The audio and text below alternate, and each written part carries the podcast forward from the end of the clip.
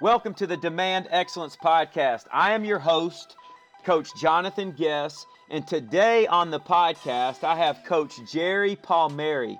Coach Palmieri was the head strength coach for the New York Giants. Before I talk more about him, I want to let everybody know the book that I wrote, Demand Excellence, is now on, or you can buy it as an ebook. So it's now on ebook, or however you would say that, but it's an ebook now, and you can find it at elcafaster.com, E L C A faster.com, or my Twitter handles at Elka Football.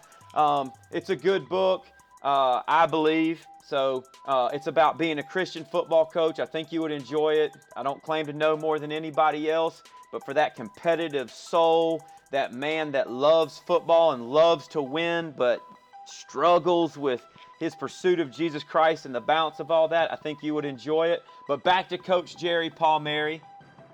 Coach Palmieri won two Super Bowls with the New York Giants. Here's his career path UNC, Oklahoma State. He became the head strength coach at Kansas State, and then he went to Boston College where he got on with Tom Coughlin. Then he went to the Jaguars, and then he went to the New York Giants. Really love the things that he has to say. He gets into the details of periodization and his faith and his walk with Jesus Christ as a man at the top of the NFL profession. We get into talking a little bit about Odell Beckham Jr. and he views Odell Beckham in a very favorable light, gives us, a, gives us a different perspective of Odell Beckham Jr. Talks about Eli Manning and some other guys. It's just a great show. I also want to give, uh, let you know about his book that's about to be coming out. It's called Strength Training for Football. It's written, uh, or I think the publisher is Human Kinetics. So you can go to Human Kinetics and find it, but all you have to do is look for strength training for football, and Coach Palmieri helped write that book. Also, I want to encourage everybody to read the book called The Golden Age of Strength and Conditioning.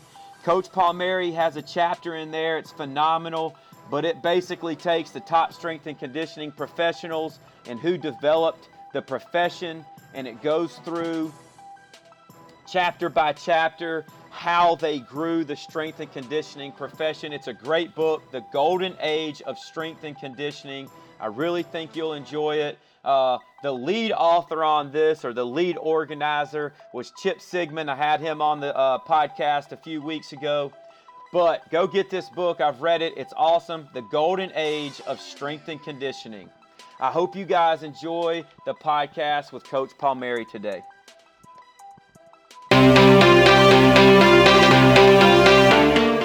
I know you started out your career, one of the beginning stops was with uh, North Carolina, Chapel Hill, UNC. And I think to gain the uh, interest of the listener, what was it like to coach Michael Jordan as a strength and conditioning coach? Like, what was he like? Well, I should use the name, the, the word coach loosely. I was a very young coach at the time, and uh, we had a young staff, and our basically Mike Moss was in charge of football, and the rest of us, um, Chip Sigmon, Holly Dart, and myself, uh, along with Steve Nelson later on the, the next year, we were assigned to Woollen Gymnasium, where all the Olympic sports trained. And uh, basketball obviously was one of the sports that we trained. And the beauty of training those guys was Coach Dean Smith was such a a great coach. Um, and I probably call him three dimensional coach, but he he held those guys to a higher standard. I'll never the time that Sam Perkins, if you remember that name, he was one of uh, Michael's teammates, a little bit older than him, and uh, he showed up late for our, our lift session. And I mean, I mean like maybe a minute late. And uh, the next morning, those assistant coaches had him out in uh, Carmichael Arena running stairs with a vest on. So there was great discipline, great character in that team, and that's exactly what Michael was as well.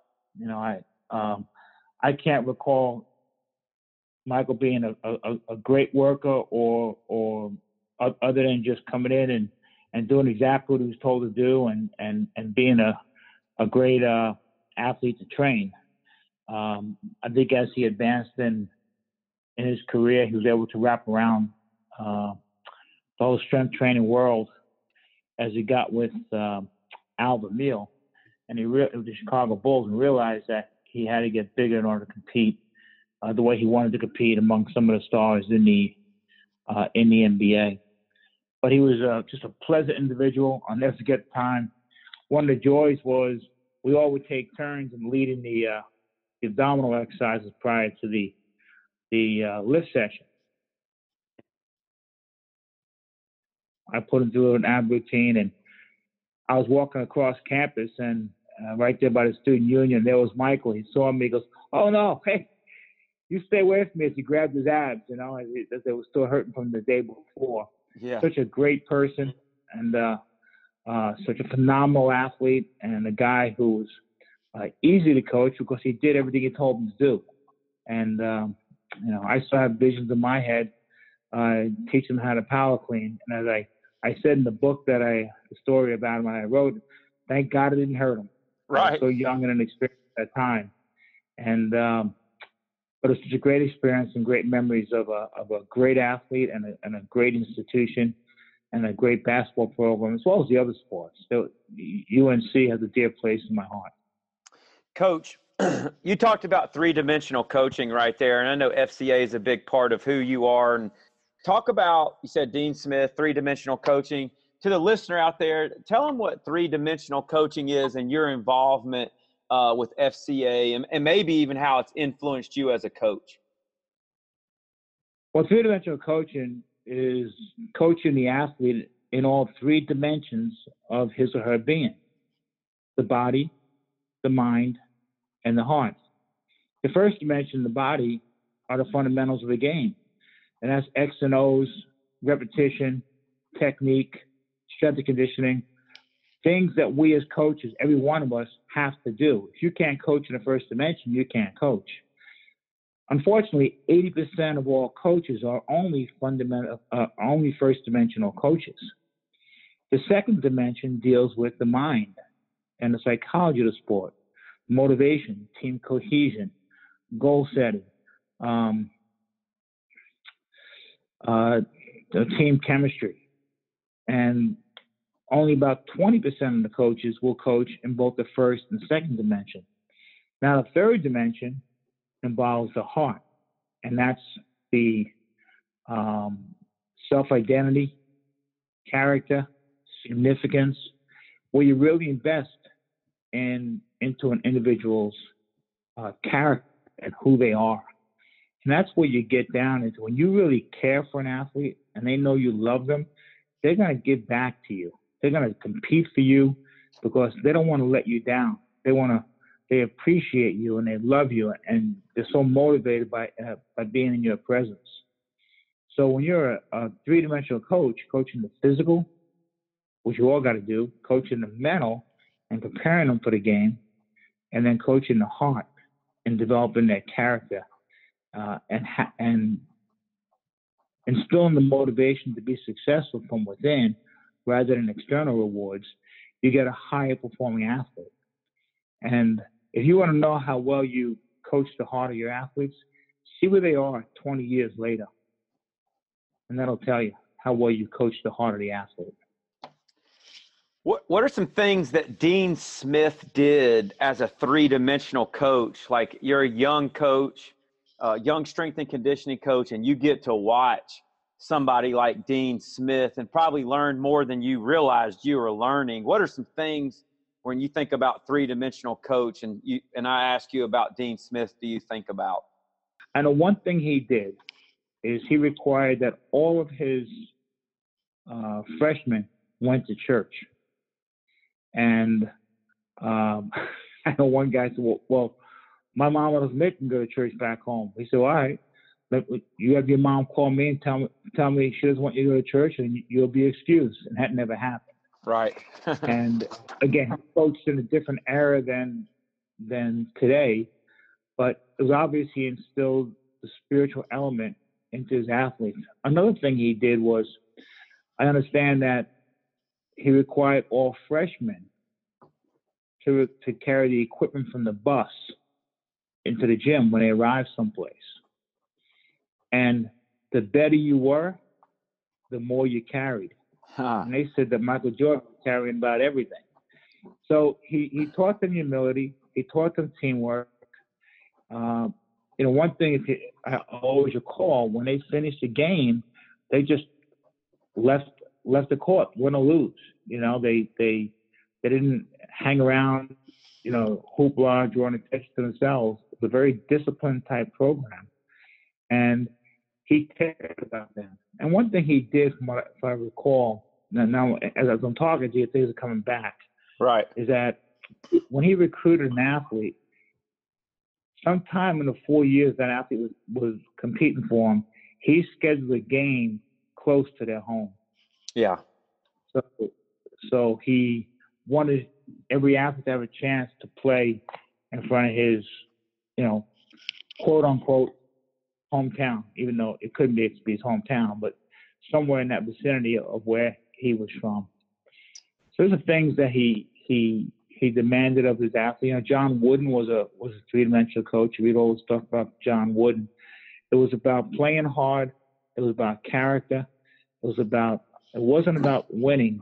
If you did all the if you did all the things that he taught you to do, play hard, compete, uh, never quit, then before long you will win on the board.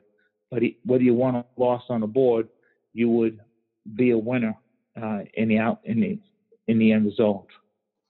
Um, Coach, after UNC, you went to Oklahoma State, and in the book, you say you worked with, for Coach John Stuckey, and you call him your professional daddy. So, what did you learn from him? Obviously, you learned a lot. What are what are the things that he helped you uh, learn that became a staple of, of who you were or are? Well, it, it, it's kind of hard to narrow it down in in a in a couple short sentences, Coach. But you know, he was such a man of God. He instilled in you uh, character and work ethic. But the thing that I, I, one of the first things I remember John teaching me was, he said, Jerry, people do what you inspect, not what you expect. And you have to hold the guys accountable. And you have to coach, you have to be involved. And that was a staple throughout my career, regardless of whatever level I was coaching at. When the athletes were there, I was coaching them. You know, I would I wouldn't write a program up and then sit in my office and let let my assistants do the job. I was the one who was going to be out there coaching them, motivating them, encouraging them, um, pushing them because that's what I wanted to do. And I felt bad if when we had groups, if I could, if I didn't touch somebody, you know, if I didn't get enough time around somebody, I made it a point to um, get around that athlete the next the next workout session. And there were times where I actually went up to a, an athlete and say, hey, listen, I apologize. I really didn't get around you very much. I was tied up with a couple of these newcomers that required a little more of my time. And uh, I think the athletes appreciated that. They know that you cared about them. They know that you love them. And uh, that will uh, stimulate them to work harder for you. So that was one of the things that, that uh, probably the most important thing that I learned from Coach Stuckey is holding guys accountable and being out there on the floor, coaching them, motivating them, and, and basically doing your job. So I want to talk about periodization.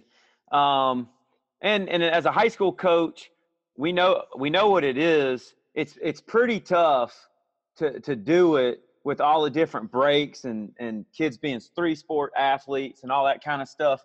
Uh, but I'm a, you know in the book you talked about how this this became a critical piece of of your coaching philosophy. Can you talk a little bit about what it is and how you incorporate it um, as a strength coach? Well, periodization is a systematic organization um, of your training. So how you're going to train the athletes over the years, and it's bringing them to a point, uh, bringing them to a goal over a period of time, and then you design your program to accomplish that goal uh, within that period of time. So, for example, I think um, when you're dealing with a high school, and I just re- recently was involved in a, a, book by the National Strength and Conditioning Association called Strength Training for Football. I think it's coming out at the end of the summer. Okay. Um, right now, it's in hands of the publisher. But in a high school athlete, and I recommend this to some local high school coaches here in New Jersey, is you take the you take the seasons that you're involved in. So I don't know, you know, your your your fall season. Obviously, in football, you're you're in an in-season type program, and then you you get into winter, and I guess I guess it's about 15 weeks or so, or or 12 weeks. You design a program that that goes about a 15 weeks. You start with a hypertrophy phase, a, strength phase, and then a strength and power phase. And so those athletes who are not involved in that sport, they get a full cycle of training. And then when the and then you go into the spring, you kind of repeat the cycle. You may change some things up, but again, you go back to hypertrophy, hypertrophy phase, basic strength, strength and power, so that when those athletes come off of that their winter sports, now they get into training in the spring, they're right there with the other guys. Now, therefore, you know, the so everyone can be on the same program. Now, let's face it, the athletes that were were strength trained, those athletes are only in one sport athlete, a football athlete, and they trained all through the winter, and now they're into the spring, they're trained again. They may be at a higher level, uh, strength wise, but they're still on a similar type of program. Right. And allows you as a coach to organize it and keep the athletes together and uh, and training. It's important to try to keep the athletes training through their in-season program. Uh, I know it's difficult, but you know, doing a, a two-day a week program to keep them engaged in their their strength training uh, is critical uh, throughout the in-season. Not only to help them perform within the sport, but also stay uh, physically fit and and, and developed as they enter into the next phase of and of course, you get into the summer, and most kids are not involved in sports in the summer. I know some are involved in club sports. But at some point, a kid has to realize I got to train through some of these sports because uh, uh, if my primary goal is football, then um, they have to train through it and realize that you know, I, yeah, I might be a little sore as I compete, but my ultimate goal is football. So your periodization is designed to help you be a good football player, or whatever your goals are. You know, so you got to train through some of the the sports you compete, compete in. I, I don't mean, you know, four day week program, you know, even a basketball season, but you can get two or even three days a weekend, full body exercises, so it'll be efficient training, and then um, uh, continue to get results. The three phases that you were talking about, can you talk about, uh, give us a little synopsis of three phases? Like, I, I assume uh, your first phase is is four weeks, second phase four weeks, you know, third phase four weeks, something like that. Can you talk about each little phase for uh, just to give us an overview of yeah. it?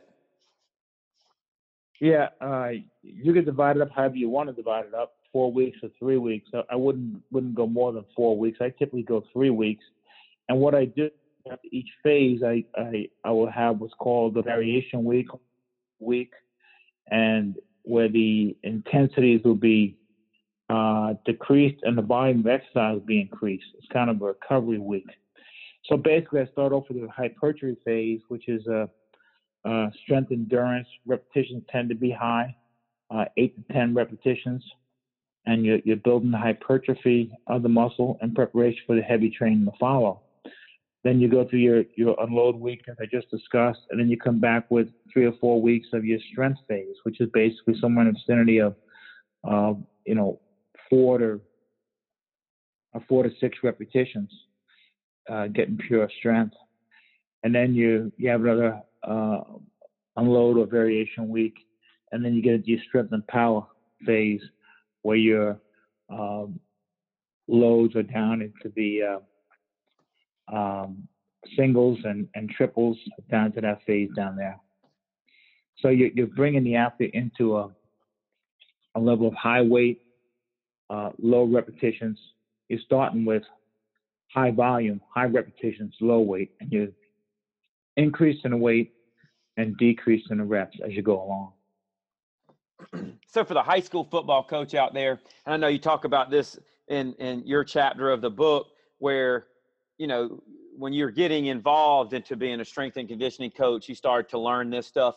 Why are high volume, which is lots of reps, like 15 bench press reps. Why is that not good for a football player, but you're working them towards lower reps? What's the difference in the volume? Volume being more reps, low volume being um, smaller reps. What's the difference from a strength standpoint in developing a football player? Well, in your your higher reps, and when I say higher reps, I'm mainly talking about 10 reps. Okay. Uh, but you're you're dealing with lower weight and uh, you're developing hypertrophy size of the muscle. But when you get down into lower reps and a higher weight, that's where you're really developing strength and power. And the football player is a strength and power athlete, and have to be able to to be quick and to uh, when you get into those heavier loads, you're increasing the speed at which they the athlete can respond uh, can respond and move at because it's a power type movement, especially if you're using the Olympic lifts and the uh, um, those type of full body movements. Now, just let me just clarify, so I did mention Olympic lifts. Now, when I say 10 reps, I would never do any Olympic lifts for, for more than five reps. Okay. So, uh, because of the technique involved in those and the fatigue factor, if an athlete gets fatigued, obviously injury can result. So, um, I would never go more than five repetitions in those uh, Olympic lifts. I spent a lot of time around the threes and the twos, and then getting down to the singles as well as we uh, progress over over the, uh, the the period of training. Coach, your your first head strength coach job. We talked about your time at Oklahoma State. Your your first head strength coach job was at Kansas State um, in 1987. Uh, what are some memorable moments from that time and some lessons learned? Um, I know in the book you talk about Russ Campbell and the character of, of such a football player, and I know that's one of the memorable moments. Talk about your time there at Kansas State. Well, one thing I always recall is not a very positive my first three years at Kansas State. Our record was one, 31, and one. Oh yeah. We were soon to we were soon to be dubbed the losingest football program in the history of the NCAA. Wow. Uh, Stan Parrish hired me in 1987, which I was very grateful for Coach Parrish. He was a good man. We just didn't get it done as a staff. And then Bill Snyder was hired um, probably at the end of 1988, and his first season was 1989. And our first game uh, that we won was uh, the play was on the last was the last play of the game against the powerhouse team of North Texas State. And uh, obviously, I'm being a little facetious there. And yeah, um, it was a fade pass into the end zone. Frank Hernandez caught the ball on the very last play of the game. No time on the clock. We won the game. Just the fans rushed the field, tore down the goalpost, acting as if we had just won a national championship, and all we did was win one game. But that was the start. That was the start of a phenomenal career for Coach Snyder and all that he's done, and the biggest turnaround in in the history of football. It's tremendous. He uh, he built character. He instilled work ethic. Um, he was uh, uh, a, a, true disciplinarian as far as uh, making guys work. Um, so it wasn't a matter. He was a hardcore rule kind of guy, uh, although he did maintain order and demand uh, people follow those type of orders. Right. But he was he was real disciplined in learning and and doing the work and holding guys uh, accountable. So uh, you mentioned Russ Campbell. My first year there, uh, Russ came into the weight room.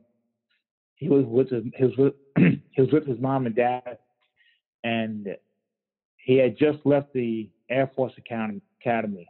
He had gone to the Air Force Academy, hoping to play football, and uh, he was there on a scholarship. And then, uh, you know, he told me one time they wouldn't let me eat, coach. I, was losing weight yeah. so quickly. So he said he just decided that was not for him, and he left the academy. And fortunately, Kansas State had a scholarship for him, and he came and you could tell immediately he, he had a a, a spiritual foundation. He loved God. He had a great work ethic, and he was determined to to be great. And he had a nice career um, at Kansas State, but he really became part of my family. Became an older brother to my children, and uh, um, kind of a another son to my wife Ellen and I. And we invested in his life, and what a joy! I just came back this past weekend from a weekend of honoring Coach Snyder, his retirement, and all his accomplishments. And I spent the weekend with Russ, and we got to reminisce old times. And when you look at coaching the third dimension of the athlete, you know, when I uh, when I got transition, transitioned out of the weight room when Coach Coughlin got fired with the New York Giants, and I spent my last year of my career in the uh, uh, in the personnel department. Russ called me, as well as many of the athletes called me, but Russ said, "Coach, the ideals you taught me 25 years ago, I now use to, to lead my business team." Yeah. And so that was meaningful to me, the impact yes. I was able to have on his life. And uh, uh, that's what coaching is all about. And the, the, the, like I said, I just came back from a weekend of honoring Coach Snyder. So we saw, got to see a number of our athletes and to have them tell me some of the stories and the laughter that we shared about and to have that bond um, shows that you had a positive impact on the lives of some people. And that's, uh, that's what coaching is all about, impacting the lives of others. Absolutely. So, coach, you know, you know, go ahead. One of the significant statements in three-dimensional coaching actually is a quote by Billy Graham. One coach will impact more people in one year than the average person does in a lifetime. Right. And as coaches, you have a tremendous impact. You are going to impact the athletes you you coach positively or negatively, you will impact. You know, they say the most powerful phrase in the English language is coach says. Coach yeah. says, your athlete's going to hear you. More times than not, they're going to do what you tell them to do. So what are you telling them? What, what is your what is your character conveying to them? So that's very important for a coach to understand. Coach, in um, so in 1993, uh, you became the head strength coach at Boston College. Um, same same question. I mean, you're growing as a coach. You're learning more and more as you go. What are some memorable moments there, and um, and what are some lesson learned, and, and how did that propel you into becoming the head strength coach in 1995 for the Jaguars? Well, Coach Coughlin was a lot like Bill Snyder and the things they believed in, doing things right, holding guys accountable. Their personalities were significantly different at opposite ends of the spectrum. You know, Coach Coughlin was an extremely intense man, and uh, uh, guys responded to him, and he held guys accountable. And it didn't matter if you were a star player or bottom guy on the on the roster. He was going to hold you accountable. In fact, I, I think he cherished the opportunity when a star messed up, and he had to discipline him because he just wanted to show there was no favoritism on his team. And, you know, memorable moments. Well, one thing I always said, the most fun I ever had coaching was coaching under Tom Coughlin at Boston College because I never had a disciplinary problem. Well, yeah. I, I never dealt with, never had to deal with it. It was just, yes, sir. No, sir. Yep. Absolutely. And the kids worked hard. They were fun to work with. They were tough kids a lot of Northeastern tough kids, and uh, they competed hard. We had that great game back in 1993 against uh, Notre Dame. Notre Dame was ranked number one in the country, and we went up to South Bend and we beat them. And uh, it was a tremendous game and a very memorable. And then coach went on to the Jacksonville Jaguars as the head coach of that franchise, actually before they had players. So in 1994, the franchise was in existence, but there was no players, so he was going through the process.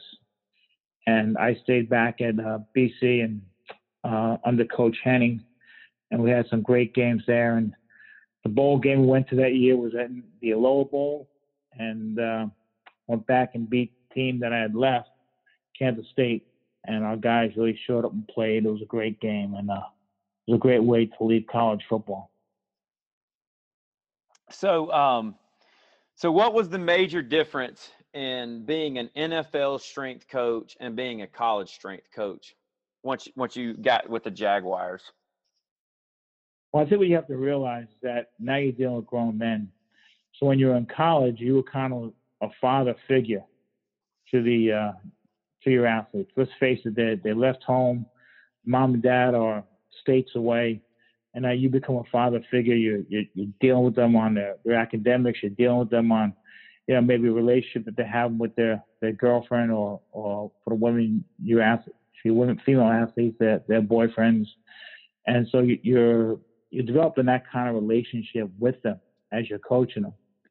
But when you get to the NFL, these guys are, are grown men. So they don't look to you as a father figure, they look to you as a peer. And you have to realize that as you communicate to them, that that's a significant difference. Uh, we try, tried try, start trying to be their father, then they're going to turn you off. Yeah. But from a training standpoint, um, the thing is that I always felt is you have your training philosophy, you have your goals, and you have your beliefs. And you have to be able to accomplish those goals and fulfill that philosophy in a number of different ways. The NFL athlete has a tremendous amount of training experience under them. So, along with that, along years while playing football, there are injuries and there are limitations that they have. They can't do certain lifts.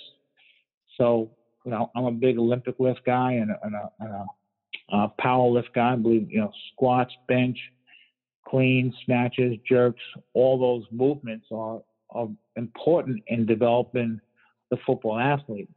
Well, if you have a guy who um, has significant uh, history of knee tendonitis, well, he may not be able to do the plyometrics that you want. So you have to do some in-place jumps to counteract uh, that or, or, to accomplish the goals that you're trying to accomplish with plyometrics.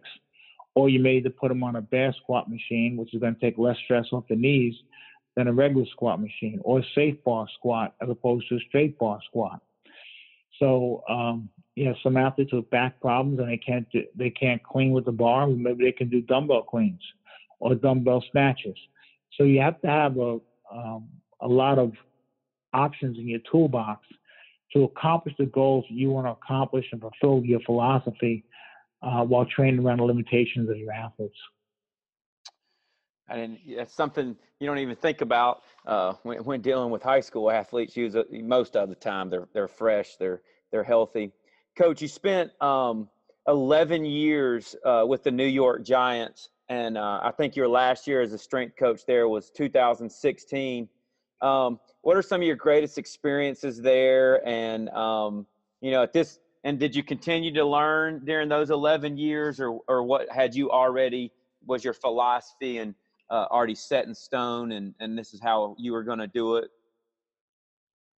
Well, just to clarify, I, was, I had 12 years as a strength coach for the Giants, and okay. my last year was the 2015 season. Okay. Uh, after that season, they released Coach Coughlin, and then they moved me to um, a position in personnel for the last year of my contract.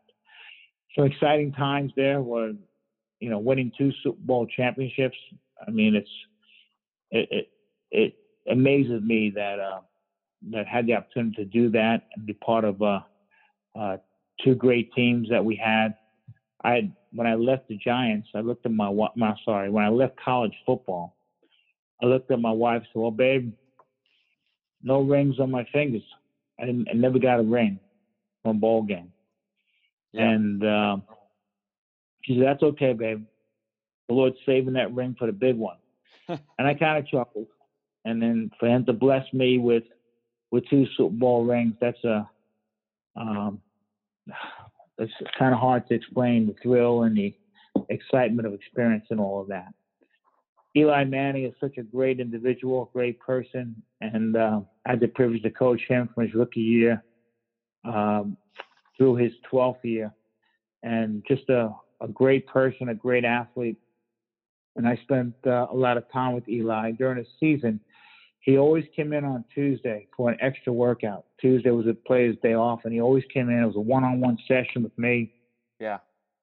you know, we had a regular lift session and we, we did some medicine ball drills. We did abs together. And it was a time where we just spent um, just talking to each other, communicating to each other, and just just sharing in conversation as we lifted. And um, that was done every Tuesday during the in season um, of the time that I was his strength coach. So it was a real um, a real privilege to do that and a um, very special time for me.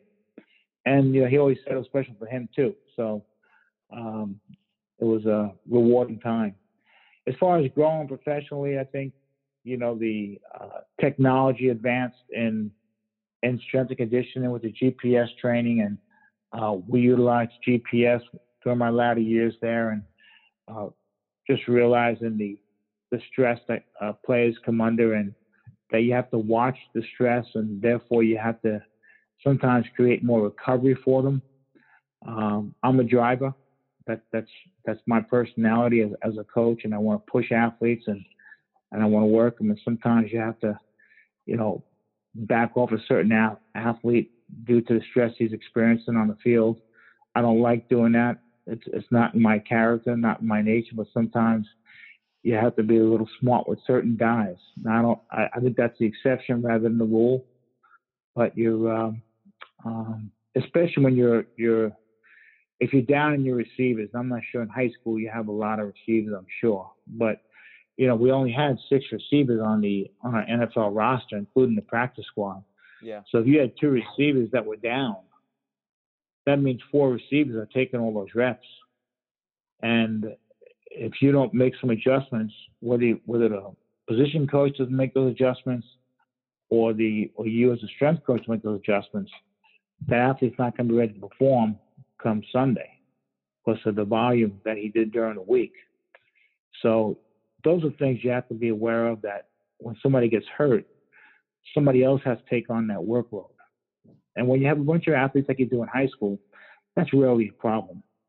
Or you deal with an older athlete and you have a limited roster, that can be a significant factor. Right. So those are some of the things that I learned as as as I advanced my career in the NFL. Talking about receivers and what, how did you, you know, you talk about the, the, the, the easy guys to coach like Eli Manning and, you know, the, those are quality relationships, but, you know, th- there with the Giants, you had Odell Beckham Jr., uh, and maybe he was easy to coach as well. Um, what's it like working with big personalities like that? Well, I loved Odell Beckham, and I I stand by him at any point. Now, yeah. I know he's made some poor decisions uh, that everybody reads about or hears about whenever he does. But he was a, a great person for me. He worked hard for me. I had him his first two years in the NFL. Uh, he was a great worker. Uh, I did make an adjustment for him one time because we were doing legs on on Wednesday after practice. He said, "Coach, can I come in on Thursday and do my leg workout? Because I really want to do it hard. I don't want to affect my practice the next day. And so I said, yeah, I'll make that exception for you. And every every week he came in on Thursday and he got after it with cleans, squats, the whole deal. So um, he was always a good kid for me. And uh, he listened. You know, you could sit him down, you could talk to him, communicate to him. And uh, we still have some contact uh, uh today as years have gone by. So um, I think he's a great kid. Now you do have some big personalities, but I worked for a phenomenal coach in Coach Coughlin, and and he laid the law down. He said, "Hey, it's our way. It's the New York Giants way. That's the way you're going to do it." So when you have a a coach who's strong like he is, then it's uh, uh, it makes your job as a strength coach a lot easier. And sometimes you got to massage some guys. Just hey, I'm going to change this up for you you know, when you're really not changing much of anything up, but he thinks he is. He thinks you are. You know, right. so you play that game a little bit with him. Uh, but I've, you know, Michael Strahan, uh, what a great guy he is, and just a a good person. Uh, Justin Tuck, uh, you know, they're, they're all different type uh, of personalities, but we had some great athletes, great players come through the New York Giants, and uh, I think the bottom line is, coach, is when you care for your athletes and they know you care for them, and you have their best interests at heart, they're going to do what you ask them to do. Yeah. You know, if if you're just hey, this is what I'm going to do. There's no rhyme or reason for it, and it's about killing you, making you throw up. Well, you know, hey, anybody can make somebody throw up. That ain't Right. hard to do. Right. Okay. That doesn't mean you're a good coach, and that doesn't mean you're you're you're getting you guys to be to be tough. Okay, and and I, I don't know if anyone ever threw up after my workout. I, Yeah. I saw one guy. I saw one guy this weekend. He threw up after my warm up back in Kansas State, and we were getting on. I was like, "Are you kidding me? That's just the warm up." And then later we found out he had 13 ulcers in his stomach. oh. So, uh, so, so we had that conversation this uh, this weekend in front of his wife. We all laughed about it. So, uh, but seriously, I think um, you know th- there's there's nothing special about making somebody throw up that your workouts are that hard. I mean, anybody can do that. But having wisdom, having rhyme or reason, having a periodization in place where you're going to train your athletes for a certain goal and do it systematically, and uh, that's what true training is all about. Um, so, uh, last few questions, Coach. Um, talk about your relationship with Jesus Christ, and I mean, my, you know, I guess what I'm curious about is, uh, I mean, you're at the top of your profession. It's a, you know, the the coaching world is egotistical. Um, so, how did how was it being a Christian and and a believer in the NFL, working in the NFL, and how's it impacted your coaching philosophy? You've already talked about three dimensional coaching and talked a lot about that, but just talk about the challenges, if any, uh, of being an outspoken believer in Jesus Christ in, in the NFL. Well, Jesus is my Lord and Savior, and uh, He's the number one uh, being in my life. Everything stems down from Him, and I didn't preach Jesus in the weight room. I didn't demand anything from anybody to be a Christian or in that nature. But when they asked me questions, they knew they were going to get a response from a biblical point of view. And so when they asked me questions regarding uh, whether it be cultural questions or, my beliefs on something, they were going to get a, a, a response from a biblical point of view. And, you know, basically, I wanted to love my athletes. I wanted to create an environment of love so that when the guys wanted to come in to train rather than having to come in to work out, that was important to me. And then, you know, as, as we had discussions in life, you know, guys would come to you and ask you to pray for them. Guys that you didn't even know were spiritual, but they seen your life and they seen Jesus living in your life, that they kind of kind of knew that you were a spiritual person. And sometimes they ask you questions, and and I recall, I recall young men all of a sudden tell me that, hey, coach, I started reading the Bible, and then that opened the door. Then we began to have discussions as far as uh, what he was reading and, and what he was discussing, what he was learning, and uh, so it just kind of flowed that way. But I think you got to remember wherever you're at, if you're a Christian, you're a Christian every place your life. You're not just a Christian on Sunday. You're a Christian in, in the weight room. You're a Christian on, on the athletic field. You're uh, a Christian in your home. You know, Jesus is you're either all for Jesus or you're none for Jesus. And I think you just live your life for Him, and then the love of, of Christ is going to flow. Right. So, um, you know, socially, hey, there was those times I said, nah, you know, no, I'm sorry, I'm not, not interested, guys. Thank you. I appreciate the the invite. Um, or you know, when I was never opposed to going into uh, a bar if somebody invited me to it, but I just chose not to not to drink. That was just not what I did Right. and um, you know, I just uh, just tried to be who I was. They knew who I was, and uh, I think they respected me for who I was because I was consistent with my lifestyle. Absolutely. Coach, what how about balancing a family, um, being a husband, uh, having a family uh, with with the uh, commitment of an NFL strength and conditioning job? How did you balance that? Well, I decided a long time ago that if I'm going to be a coach and put all the hours into my profession that it demands, I'm going to have, you know, three phases of my life.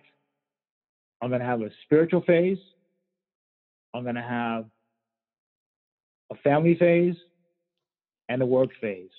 So basically, that meant my social life existed around my family. Right. I didn't have a night where I went out with the boys. I didn't, you know, I I didn't go play golf.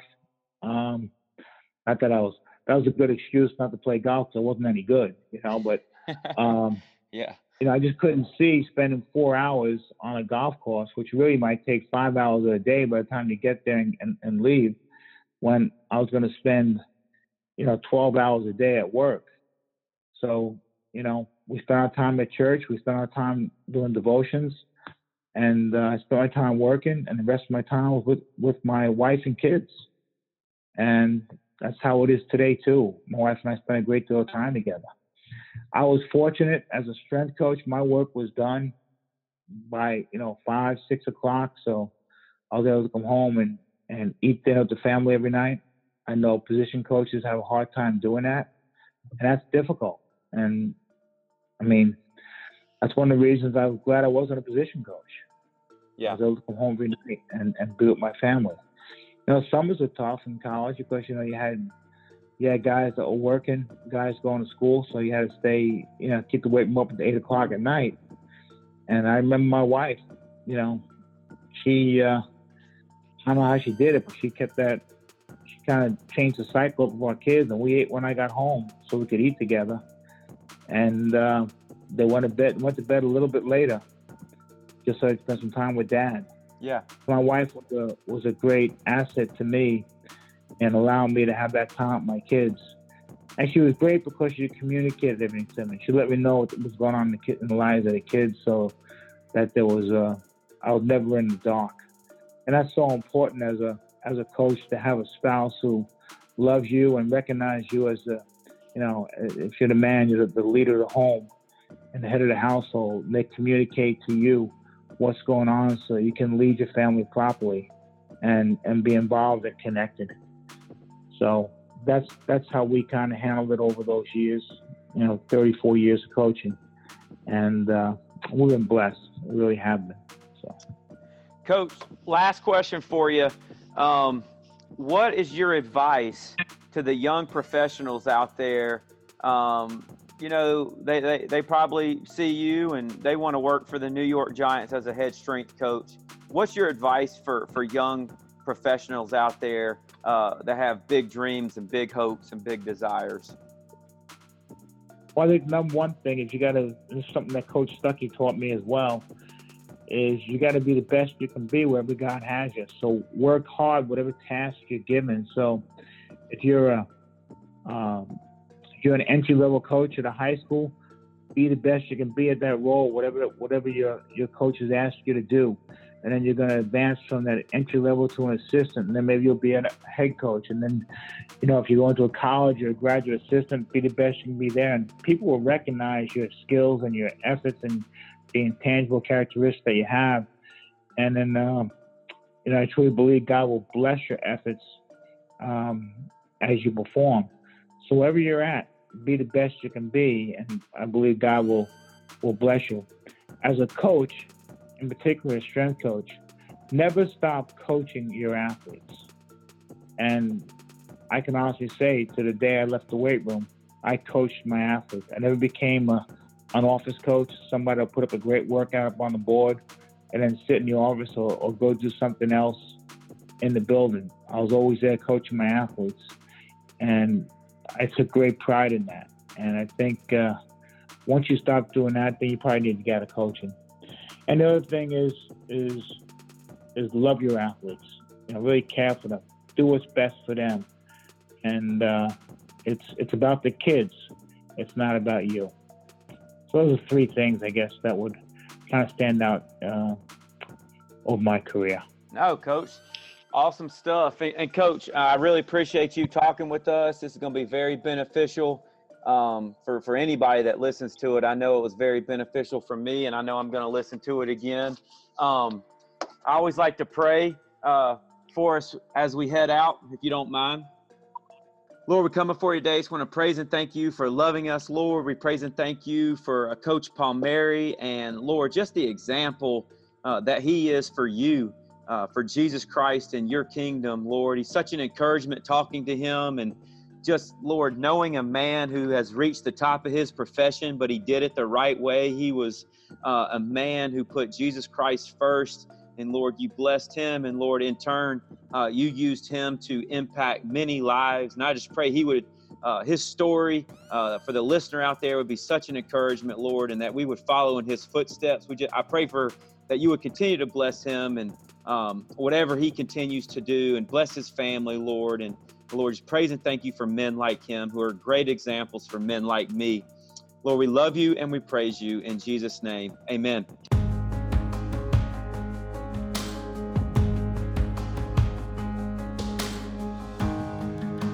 worthy of every song we could ever sing, worthy of all the praise we could ever bring, worthy of every breath we could ever breathe. We live for you, oh, we live for you. Jesus, the name above every other name. Jesus, the only one who could ever save. Worthy